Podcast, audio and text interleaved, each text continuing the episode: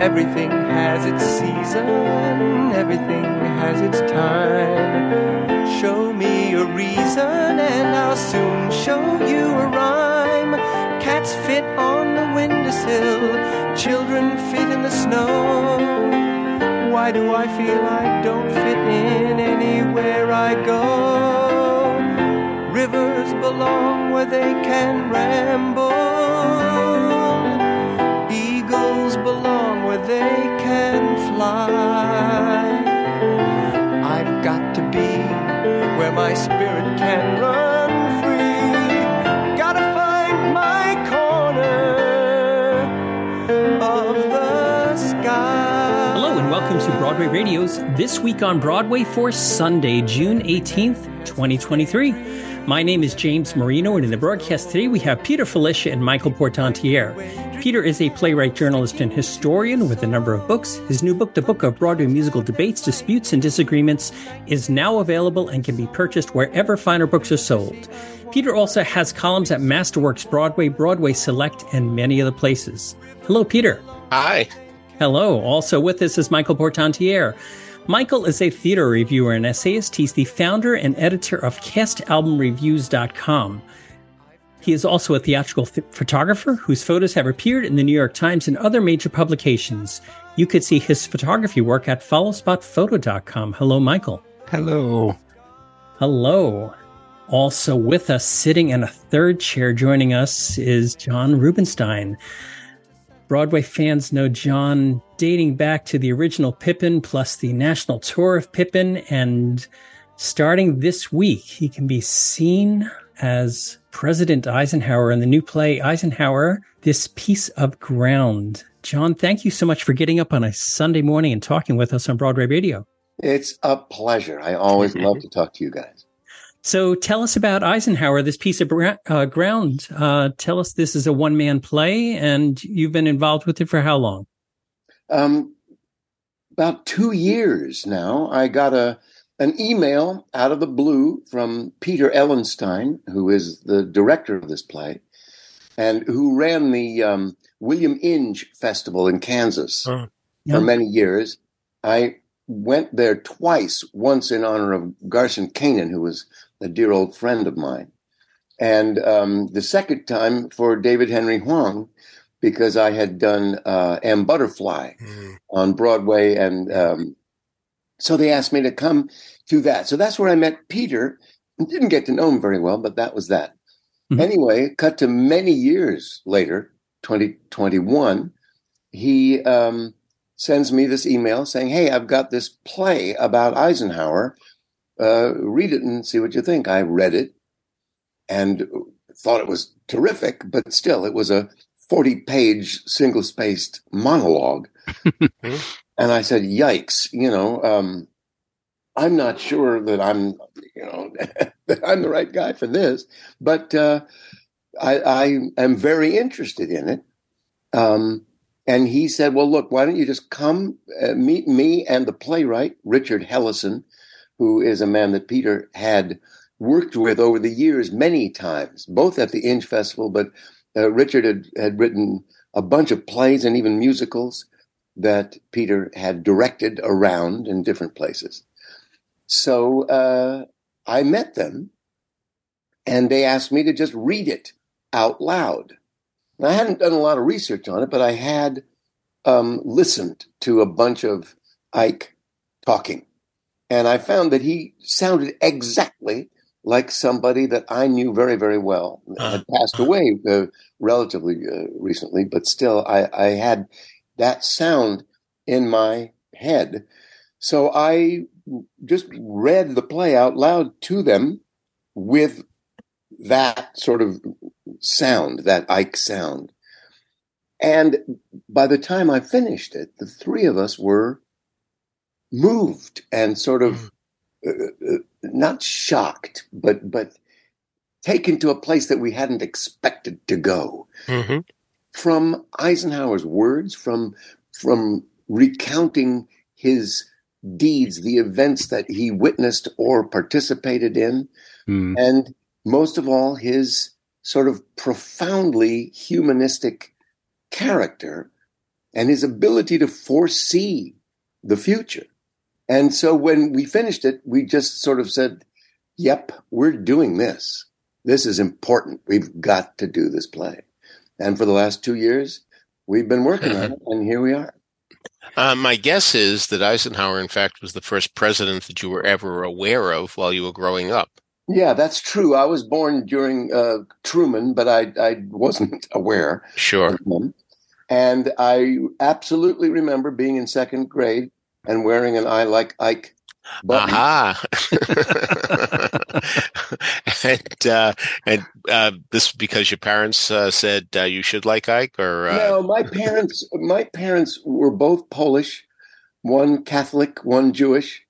Um, they had lived in Paris uh, in the 30s, and they fled with my older brother and sister, who were little kids then, because Hitler was on his way. Hmm.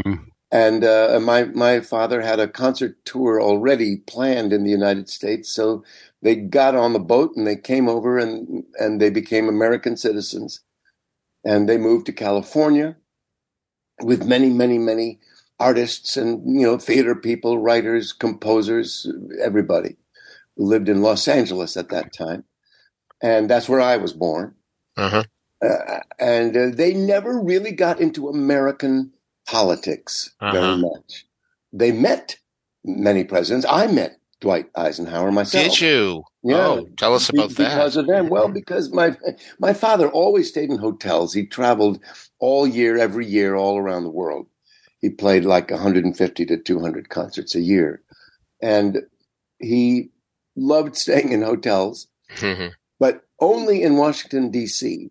He would stay in the home of this one lady named Virginia Bacon, who was the widow of an ex congressman, I believe. I never met him because he was dead before I showed up. Mhm. But my father and my mother, and even us kids, would stay at Virginia's house on F Street uh, when he played in Washington. So this one time we were all there, and she was friends with Sherman Adams, who was Ike's uh, chief of staff.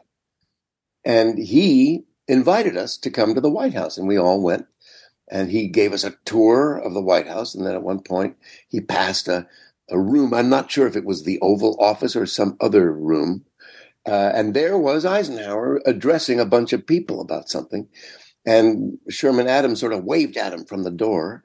And I w- wove his way through the crowd of people and came to the door where we were standing. Well, hello, how are you? You know, and he, he bent down and shook my hand and my sister's hand and and uh, talked to my parents for a little while, and and then off we went.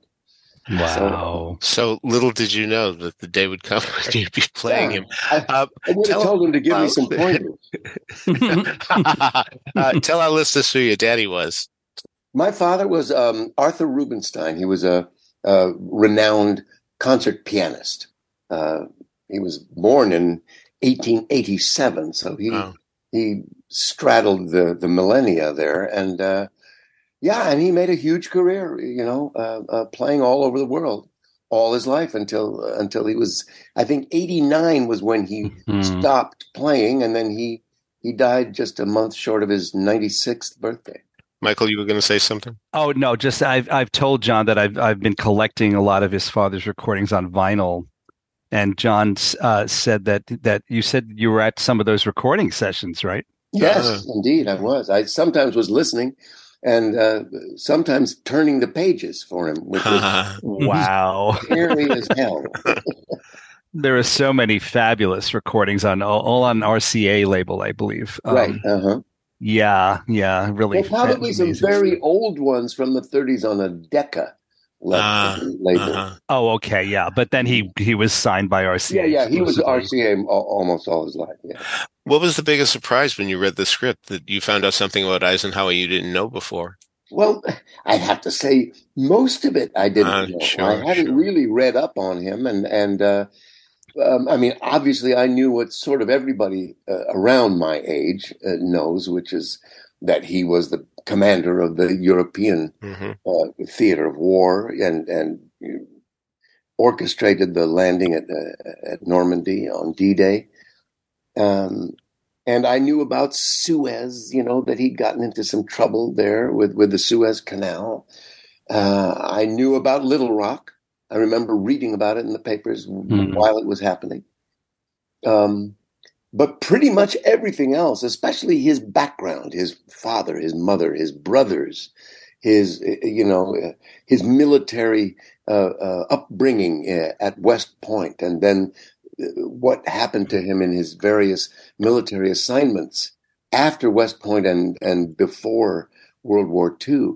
I knew none of that, and it's and it's really fascinating. The The part that that is more fascinating than others is how reluctant he was. He never wanted to be a military person. He never wanted mm. to hmm. be a politician. He really didn't want to be. Uh, but he was dragged into it, not only by other people, but by his own sense of what was needed for his country that he loved. Mm. And when it finally sort of came down to, well, if I don't do this, then it won't be done. And if it mm. isn't done, there is danger to my country. So I've got to do it as little as I want to do it. And that sort of character was the most uh, uh, engrossing and sort of revelatory thing. Well, that that goes a lot uh, of the way towards explaining. Uh, I get maybe his most famous quote.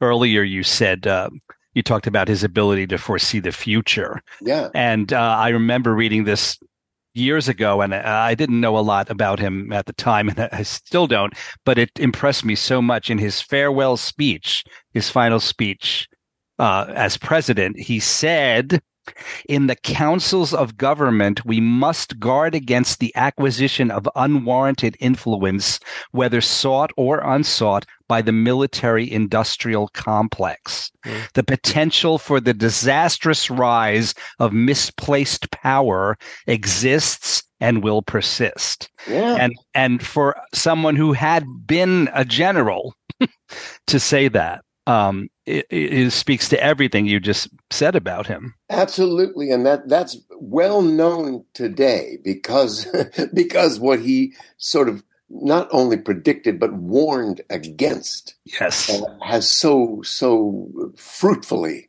come to pass. Um, he is known for that now, that military industrial complex uh, statement, and we, we mention it, of course, in the play. But but he uh, had future vision for all kinds of things hmm. that are happening now. And in our play, there are many places where I, when I first read it, and our audiences uh, in Los Angeles, where we've done this play, and here for the last week, where we've been performing for audiences, uh, they they recognize all of these things, all of which he said, but which could be said today about what is going on now and what has gone on for the last 10, 20 years. Um, he had this remarkable ability to to see what might happen if precautions weren't taken. Right. Where does uh, the play start? Is he president? Uh, he's, is he running for president, et cetera, et cetera? Our play takes place all uh, in one day. Uh, 1962. He's been out of the presidency for a year and a half. Kennedy is president. He's retired and living in Gettysburg. Um, and I remember this actually uh, myself. I uh, I used to read the papers for some reason when I was a little boy. Uh, maybe I just had a lot of time on and I remember the New York Times magazine coming up in 1962 with 75 historians rating the presidents. And there were little pictures of all of the presidents in, in, in order of ranking. Abraham Lincoln, number one, mm-hmm. Warren Harding at the yeah. very bottom. Yeah. yeah. and uh, Eisenhower came in at number 22. And so our play uses that I think the playwright had that brilliant idea. Somebody had asked me, "Hey, write a write a one man play about Eisenhower," I would have said, "What?" And I don't, I wouldn't have had any idea where to begin. But this is what it is, and so I come storming in, angry, uh, to be ranked so low. His ego is bruised, uh, and he feels bad, as any of us do when we get a bad review. Mhm. Um, and uh, he has a tape recorder because he's been recording with his editor, Kevin McCann, his book about his presidency. He's already published and, and had a sort of bestseller with his book about the war. But now he's writing another book and he's recording his memories and, and working hard on that. So the tape recorder is set up. So he punches that tape recorder and sends Kevin McCann this monologue that is our play about his life, his work, and everything else.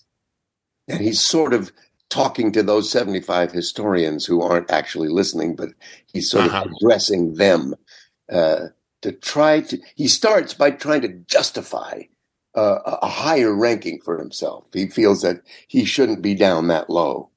Mhm. And then during the course of it, relatively early on, he sort of he starts thinking more about, well, wait a minute, what does greatness in a in a Uh, president actually consist of? What is it?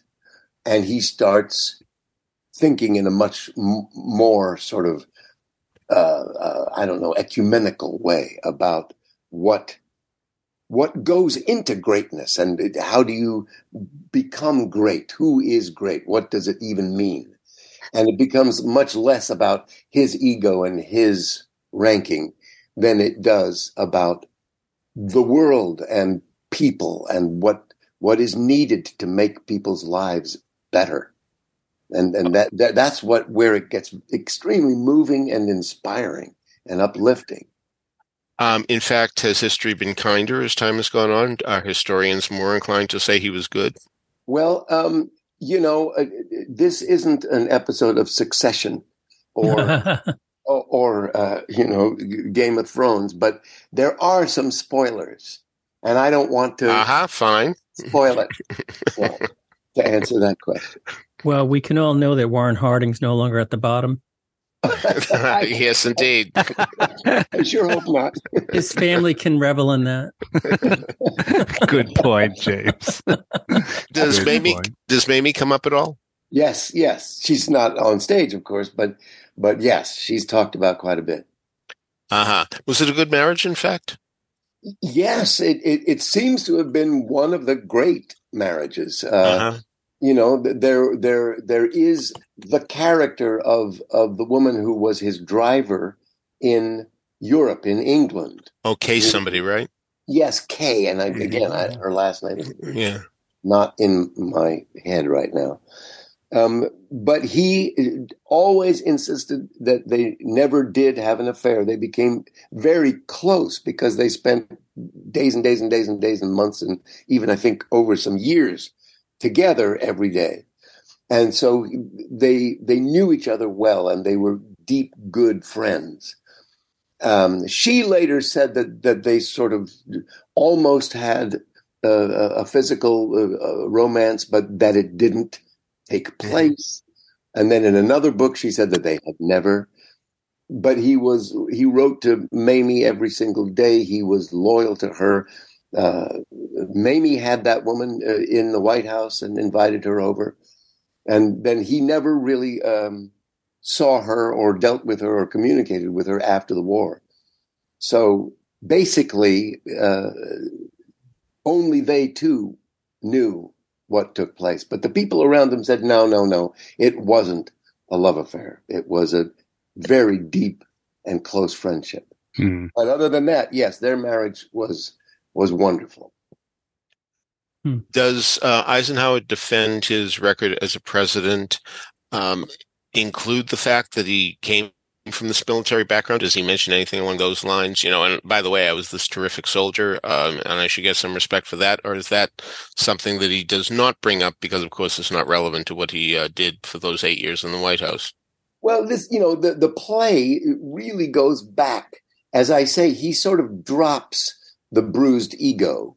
Uh, Mhm. it comes up here and there, and it's funny even in places because he's he's mad at them. Yeah, yeah.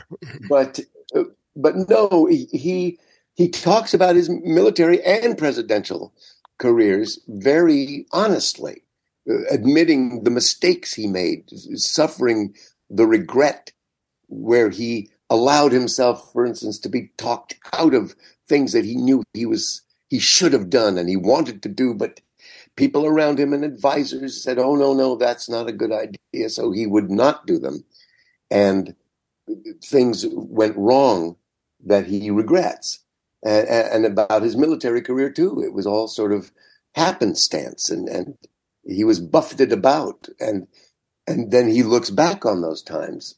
He was complaining about various assignments he got, didn't mm-hmm. want them, and then but they were where he learned so many different things that then when Franklin Roosevelt finally gave him the assignment to do, you know, to to to run the European part of, of World War II, he was qualified because he had gone through all of those things mostly reluctantly, uh, but had learned and kept his knowledge of all of these different facets of military life and organization. That he was then the one to do it. There were generals who were big stars like like Bradley and Patton and people yeah. like that. Yeah but they were passed over for Eisenhower, who was not as as well known in the military world as they were, and he got the job. Oh, that's very interesting. um, now, Hal Holbrook uh, talked about the fact that it took him a long time before he got to look like Mark Twain, that he had spent hours making up. Um, do you have to spend a lot of time making up to look like Eisenhower? No, I, uh, I, we all made a choice early on, Ike was very bald, and yet he grew some long hairs on his sides and combed them over, you know, just so he would have some sort of hair looking stuff on top. hair looking stuff. That's great. yeah, well, that's sort of how he looked. You think of Ike, you think of a bald man. Yeah, yeah. If, if you look at a lot of pictures over the years, there's less and less of it but you do see sort of faintly way back past the center of his of his head some hairs sort of you know traversing the the bald area. And i and and and the director we we decided let's not bother with that. Let's not either grow my hair that way which we didn't have time to do my hair was very short uh, because of television stuff that i was doing um, I didn't have time to grow those side hairs long mm-hmm. so that they would be. My father used to do that. He he was bald, but he had very curly hair, and he would grow it hmm. out to the sides. If there was a wind, it would blow out, and he would look like he always said, like one of the Three Stooges. Uh-huh. and Eisenhower, Trump is is sort of uh, uh, tiptoeing through that territory too. He, he hates the wind because it blows up whatever that is on top of his head. Um, so I just shave most of my hair off. Ah. So I am about as bald as I need to be. And I don't look like Eisenhower. And I'm sure the moment I walk out, people say, oh, he doesn't look like Ike. But hopefully, very soon thereafter, it doesn't matter. I, I look mm-hmm. enough mm-hmm. like him to, to be believable. Mm-hmm. But I don't go to, you know, Laurence Olivier lengths to be a, an absolute image of him. So, John, you uh, alluded to your, some of your television work and uh, talked to uh, that the Eisenhower play originally played in Los Angeles. You are one of the actors that has been very successful at splitting your time between Los Angeles and New York. And uh, this week in the news, we've heard that the Mark Taper Forum is, uh, has uh, put a pause on their productions, uh, Center Theater Group productions at Mark Taper Forum for uh, th- this year. And you've had ex- some experience at the forum. So tell us about, you know, what you've done there. Well, I've often said I, love working on Broadway. It's it's sort of whatever you can characterize it as the the epitome, the the sort of the Valhalla of a theater actor is to get to work on Broadway. Some say the West End in London. But there's something about those houses. I've played many of them, and they're all very different and they all have their quirks. uh, and I love them. But I've said in my life that my favorite theater to work in is the Mark Taper Forum in Los wow. Angeles. Mm-hmm. And I don't know if that's still completely true, you know, but still it's it's way, way, way up there. There's something about it. It's a it's not in the round, it's a thrust where the audience sits pretty much on three-ish sides of you. And so, you know, the, a set and and a and a play has to be uh, designed and directed in such a way that you you know you do have your back to your audience at some point or another. Mm-hmm. and so it, it, makes things more fluid in terms of of the blocking and how how a play is put together. Um, that is where uh, in 19 what was it? 1968 i did a they had a monday night. They were dark on mondays and they had a monday night program called New Theater for Now, and they did new plays. And I did a play there, a one act by Oliver Hailey, mm. um, with uh, John Garfield Jr., David hmm. Garfield, mm. John Garfield's son. Um, and it was a wonderful, weird play. And that was my first time in that in that theater. And then um, a few years later, Paul Sills from Chicago mm-hmm. uh, put together uh, his sort of story theater version mm-hmm. of Ovid's Metamorphoses. And uh, it was, you know, his big poem in Latin. And um, it was translated. And Paul put together this company. Uh, it was me and and uh, an actress named Judy West, whom I married uh, uh, subsequently, and uh, Lesley Ann Warren, and uh, lots of people. I'll, I'll, start forgetting names in a minute. The football player Bernie Casey, the, Susan Anspach, uh. Avery Schreiber, mm-hmm. old George Gaynes, whom I'd seen uh-huh in my very first Broadway musical, uh, Wonderful, Wonderful Town. uh, he played uh, Zeus. uh, and and we sort of threw this beautiful play together, Metamorphoses. Uh, we all played many different roles. There was no scenery at all, and and we just sort of ran around.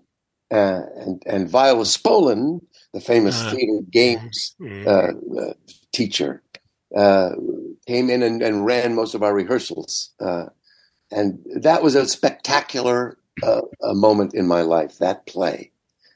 Um, at that at, in that particular space. They did a version of it on Broadway later that I wasn't in because I was busy in LA. And I saw it. Um, and I, being in the proscenium on Broadway, it lost uh. to ah. me 40% of its magic from mm. being in that taper. There's something about that place. The it's a little bit like the the Beaumont here. Mm-hmm. Yeah, but I, yeah. I, think the Beaumont is bigger, uh-huh. and so you can be sitting eh, eh, up in the Beaumont there and really be sort of out of it. Whereas in the taper, you're never even if you're in the back row and even on the side, you're you're in it. You're you're you feel part of what's going on on the stage and and the acoustics are fantastic. You don't need to bellow. You can sort of bring it in and be intimate. And and everybody in the room, even the ones you have your back to sometimes, are involved and hear every word. It's it's a, it's a wonderful space. And then um, a few years after that, um, that's where we originated um, "Children of a Lesser God" by Mark Medoff. Yes. Gordon Davidson ran the Taper and the Ahmanson uh, Center Theater Group, is what it's called. Right. And they've added uh, now the Kirk Douglas Theater, which is in uh, Culver City, I think, um, where I've done some readings, but I've never done a, a perform, you know, a, a ticket selling play. and, and Gordon ran all that. He started it. He he was the original uh, artistic director of that whole thing. I think um, in in the '60s, um, and and he directed the Children of a Lesser God. There, they had done it in New Mexico, where Mark Medoff was a was a professor, and they had done a version of it there. But the first actual, you know, professional production was at the Taper, and it was a big hit. Um, it was very weird with all the sign language we had. You know, doing the sign language with people that you turned your back to that was a little tricky, but mm. we we worked it, and there was a magic to the physical um, aspect of that particular play because it's a memory play, and this character that I played, James Leeds, he's he's remembering his whole life, specifically with with the the, the woman of uh, that he married, played by Phyllis Frelich, um, deaf woman, and he is a, a, a sign language. I mean, a a voice, a, a speech therapist is the is the title, and so he's given the task of educating her and making her learn how to speak, which she does not want to do, and they fall in love, they get married, and then their marriage falls apart at the end. And so he's remembering this. And at the taper, I was running from space to, to space. We had uh-huh. these benches that didn't move and these sort of pits where you could sit on one side or the other. And I would run around the stage. Then this happened here, and then this happened there. And sometimes the whole stage became like a garden where we were, a fountain, and a bedroom, and all these different things with no scenery changes, just lights. When we came to Broadway and we put it at the Longacre and we had to make it proscenium, then we had those benches and they sort of rolled in and rolled out, sort of, you know, and it was never it never looked anywhere near as good and beautiful as it did at the Taper. And i didn't get to run from place to place which sort of gave energy. I sort of stood there and behind me the bench came rolling on.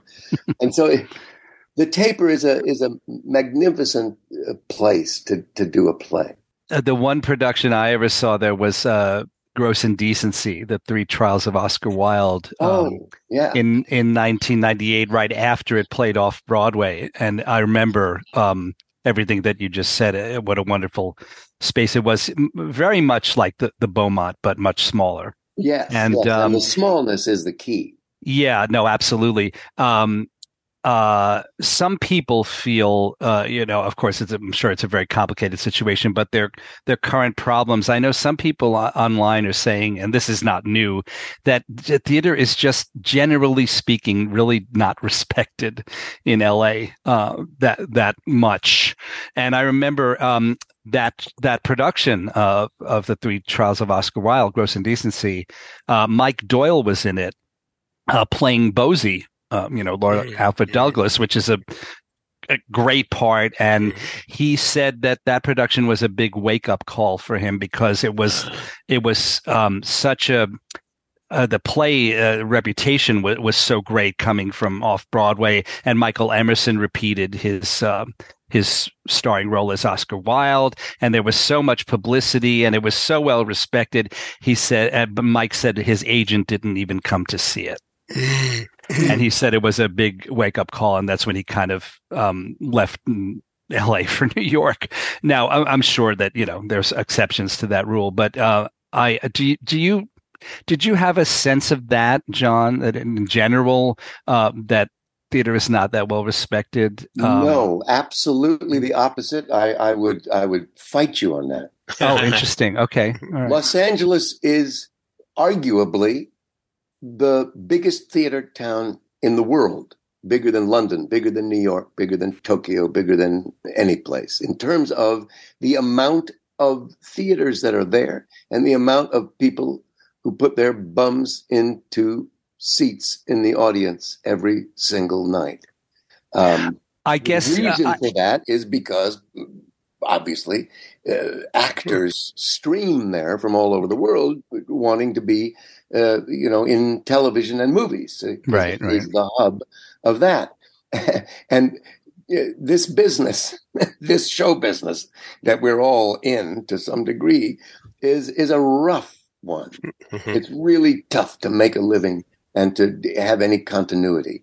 So there are a lot of lot of lot of thousands and thousands of actors in Los Angeles and environs driving taxis and Ubers and Lyfts and working as nannies and real estate agents and and uh, you know in restaurants because they're not getting those jobs uh, right. in television.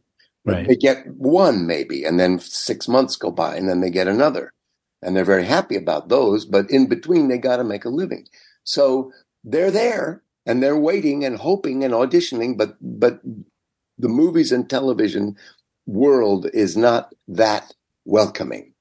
Meanwhile, they're actors, and they group together and they form these little theater companies or just a play gets put on, not with a company, just somebody says, let's do this.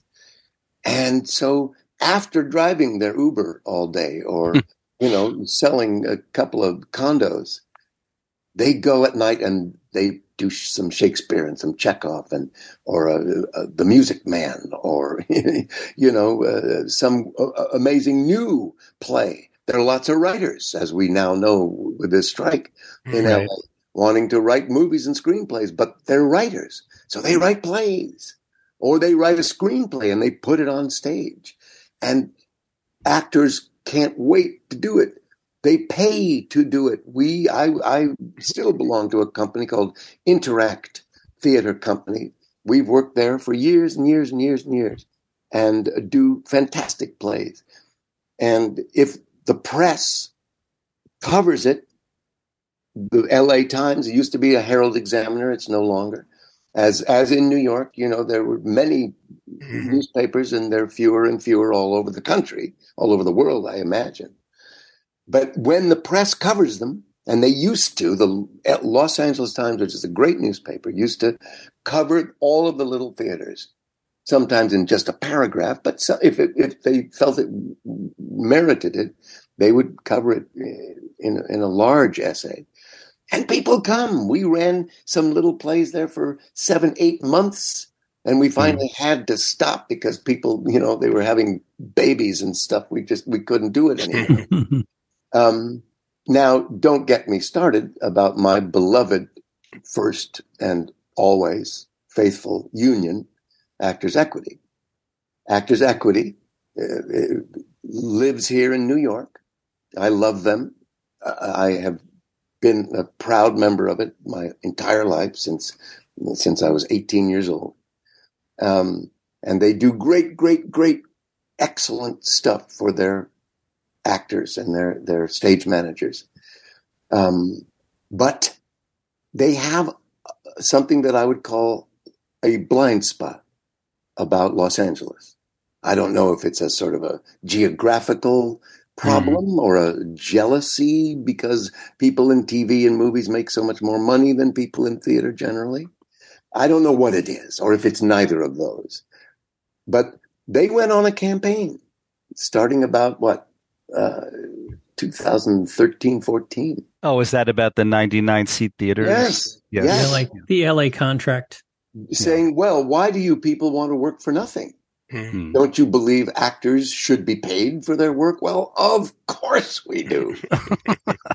but if nobody will pay us Mhm. to do it, Mhm. and we are actors, does that mean we must stay home and and you know watch TV? No. if we want to put on a uh, the Three Sisters and pay for our own costumes and our lights and put together the theater and bring it to an audience, then why can't we? But equity worked very, very hard to stop us in the in the name of we are representing you. We don't want these producers out there to take advantage of you and to make all this money off of your labor without paying you. There were no producers. We were the producers. Hmm. we, we were paying with our poor little earned money that we got from however we got it to put on these beautiful plays all over the city. And that has now been more or less destroyed by the agency that I love. It's sort of like if your mother gives you a terrible beating, you say, wait a minute, that's my mom. I love her. She gave me life. I will love her till the day I die. But man, does my butt hurt. Mhm. And that isn't fair. And that's sort of Yeah. how I feel. I'm sorry about that. I know that was very controversial. and and just to clarify uh, what I was saying before, I w- I wasn't saying that there isn't a lot of theater and that there isn't quality and that or that there aren't the audiences. I was just talking more in terms of the way the the film industry views theater there. But you know, I mean, I guess that's maybe not a tremendous I think surprise. no, I really think it's more geographical. I think it's more how New York writers, even actors. I got I had dear friend actors from New York writing to me during all of that because I was very vocal about it, Hmm. saying, "Well, John, if you want to act for nothing, why don't you just act in your bathroom?" well, that's ridiculous. That's the the disrespect. yeah, and it comes more from this beautiful city uh, where I grew up and which I love and feel like is my home uh, than it does from Los Angeles. Is this your first one person show? yes. I have. I've been Uh. looking for a, I've been looking for a one person show for I don't know like 25 years. And Uh huh. because I play the piano and I, I'm sort of a musician and I've done various musicals, I would never ever call myself a singer. I figured, okay, I'll do some one man thing at the piano and I'll uh, sing songs. I don't know what. Maybe I'll pretend I'll, I'm Cole Porter or something. I don't know. But then so many excellent, way better than me pianists and singers who sing seven times better than I do do that. That I said, nah, that's just been done too much. There's nothing I can come up with that's original. So I sort of gave up on that idea um, until Peter Ellenstein sent me this play. do you think Here you I might? Do you think you might take over in Good Night, Oscar? I got to get through this one first. I don't know, John. You could write a show where uh, you play Elton John. You Oh my God. you know, there is no Elton John show that I know of that's a No. retrospective it's him. coming, I'm sure. Yeah. I did think that it might be fun to do something like Gustav Mahler, some hmm. classical Mahler. guy that people sort of know his name and classical music people know him, but most others don't. Yeah. And I could play on the piano sort of vaguely some of his themes from his symphonies, you know, not really play them out, but just sort of be him because he had a very dark and weird, colorful life. And maybe be him in some kind of, but I need a playwright. I'm not a playwright. And, and our playwright here, Richard Hellesen, has done such a beautiful job, I think, on this Eisenhower play. But I would need a playwright to, to write me a Mahler play or, you know, I even thought of, of doing Herman Melville, which has nothing to do with music. do you think you might ever conceivably play your father? No, never. No. Okay. I don't know. Maybe you could play a, a Gustavo Dudamel. Oh boy, you guys stolen from us. Leland Palmer uh, told me that she was disappointed with the Pippin recording because it was speeded up. Um, yes, Oh, uh, that that is true. She was right absolutely. about that. Uh-huh. They So- need, you know, vinyl. It, it- you had to, you couldn't go over a certain amount of seconds or minutes, whatever. And her song, I mean, whatever, we were, whatever it was, 20, 30, 45 seconds too long for that side of the LP. Ah, and so they picked hers to, instead of spread a little sunshine, it went spread a little sunshine. It was just a little bit faster and a Hmm. little bit higher. Nowadays, there are beautiful recording, you know, mechanisms where you can change pitch without.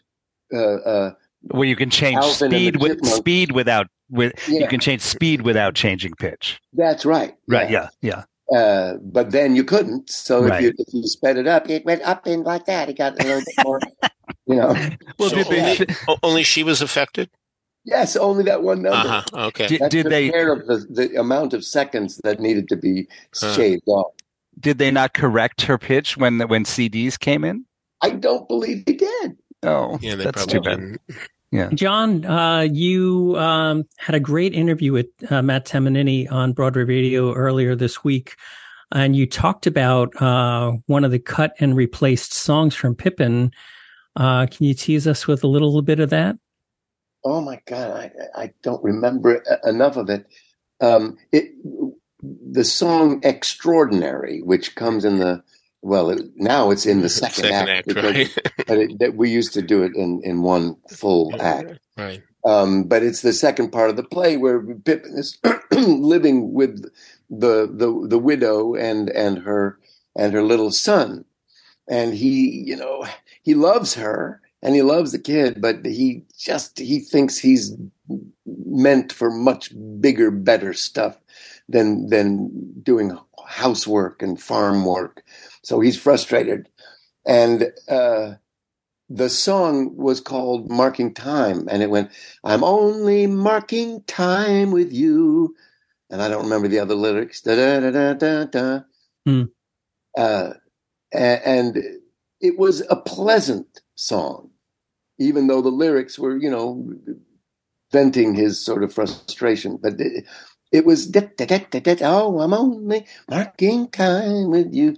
And it just didn't allow the Pippin character to be pissed off.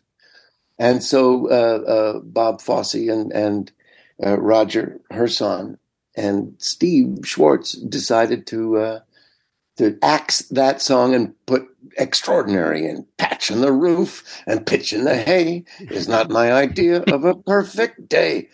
So that was much, much better. Uh, but uh, also, to, to my feeling, the bigger replacement there was the love song. Um, mm-hmm.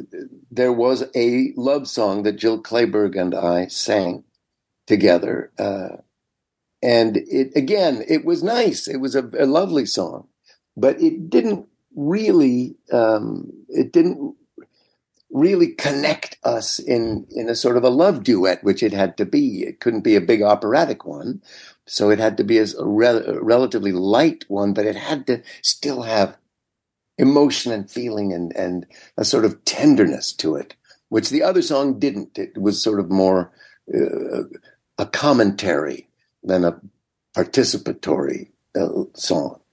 And in Washington, uh, Stephen Schwartz came up with what now is called Love Song, um, which is a beautiful duet. Mm. And I loved singing it.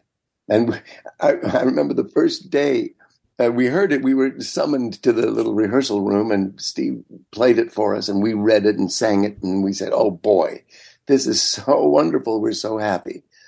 But that night we were on at the Kennedy mm-hmm. Center uh, in Washington. So we had to do the old song, which we had done.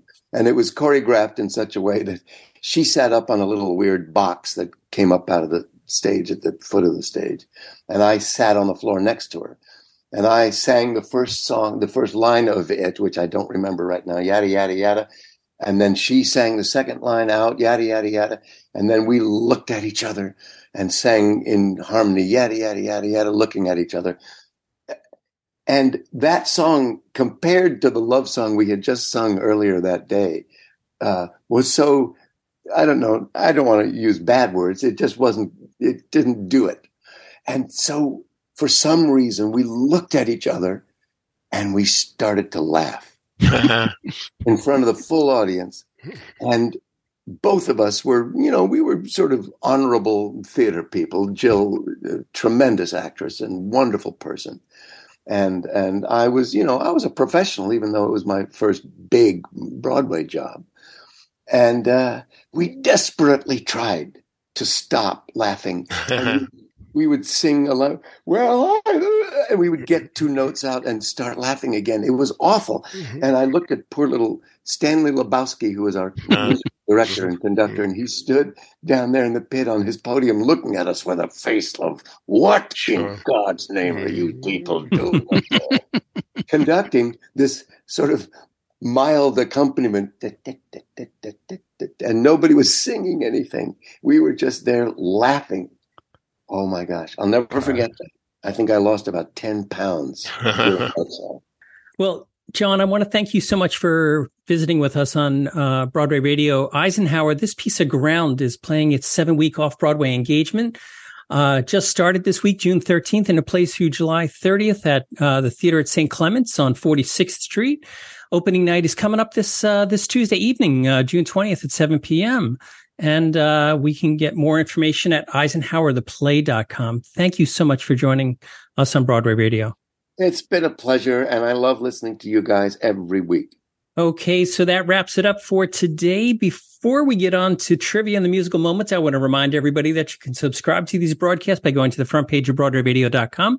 There's a subscribe link. That way, each and every time we have a new episode of This Week on Broadway, it'll be automatically downloaded to Apple Podcasts for you. Of course, you don't have to listen to us in Apple Podcasts. There's many ways to get us.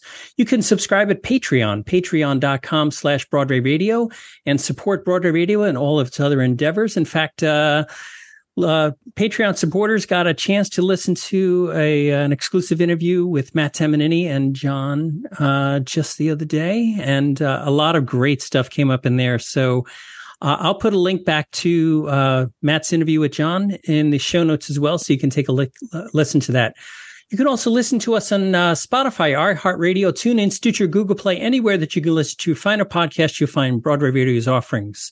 Contact information for Peter, for Michael, and for me can be found in the show notes at BroadwayRadio.com, as well as links to some of the things we've talked about today. So, Peter, do we have an answer for last week's trivia? He wrote a famous theme for one of television's longest running shows, as well as a signature song for one of the nation's most famous singers. He also recorded three songs that reached number one on the charts. So what does this have to do with Broadway? Well, he did fill in for one week and one week only in a Broadway musical that was on its way to a more than 500 performance run. Who is he? What's the musical? Well, it's Paul Anka, who wrote the theme song for The Tonight Show during the Johnny Carson era, who wrote My Way for Frank Sinatra, whose recordings of Diana, Lonely Boy, and You're Having My Baby each reached number one. He filled in for Steve Lawrence in What Makes Sammy Run during the week of July 13th, 1964. Another Paul, witty that is, beat out Tony mm-hmm. Janicki by only a few split seconds, followed by Joss Israel, J. Aubrey Jones, Brigadoon, Jack Leshner, Michael Wanis, and Sean Logan. This week's question. This immigrant became much better known as a novelist than a playwright, but she did write a play that had an unusual twist. Its title has something to do with a show that at one time was Broadway's longest running musical. Who's she? What's her play? How does it relate to the smash hit musical? Okay, if you have an answer for that, email us at trivia at broadwayradio.com. We'll let you know if you're on the right track. So, Michael, what's uh, in this week's musical moment? Well, we discussed uh, with John Rubinstein the original Broadway cast album of Pippin, and he uh, has often um, joked, well, not really joked because it's true, that he's a Motown recording artist because because the album was on the Motown label. Uh, one of very few, uh, maybe mm. maybe the only one. I can't think no, no. I think maybe um, no, maybe not. But anyway, one of very few cast albums on that label, and so our opener. Uh, our opening music this week is John singing Corner of the Sky. And our closer is John and Company singing Morning Glow uh, from that original Broadway cast recording of Pippin, which uh, I'm sure is has a pride of place in many collections of many of our listeners. All right. So, on behalf of Michael Portantiere and Peter Filichia, this is James Marino saying thanks so much for listening to Broadway Radio's This Week on Broadway. Bye-bye. Bye bye.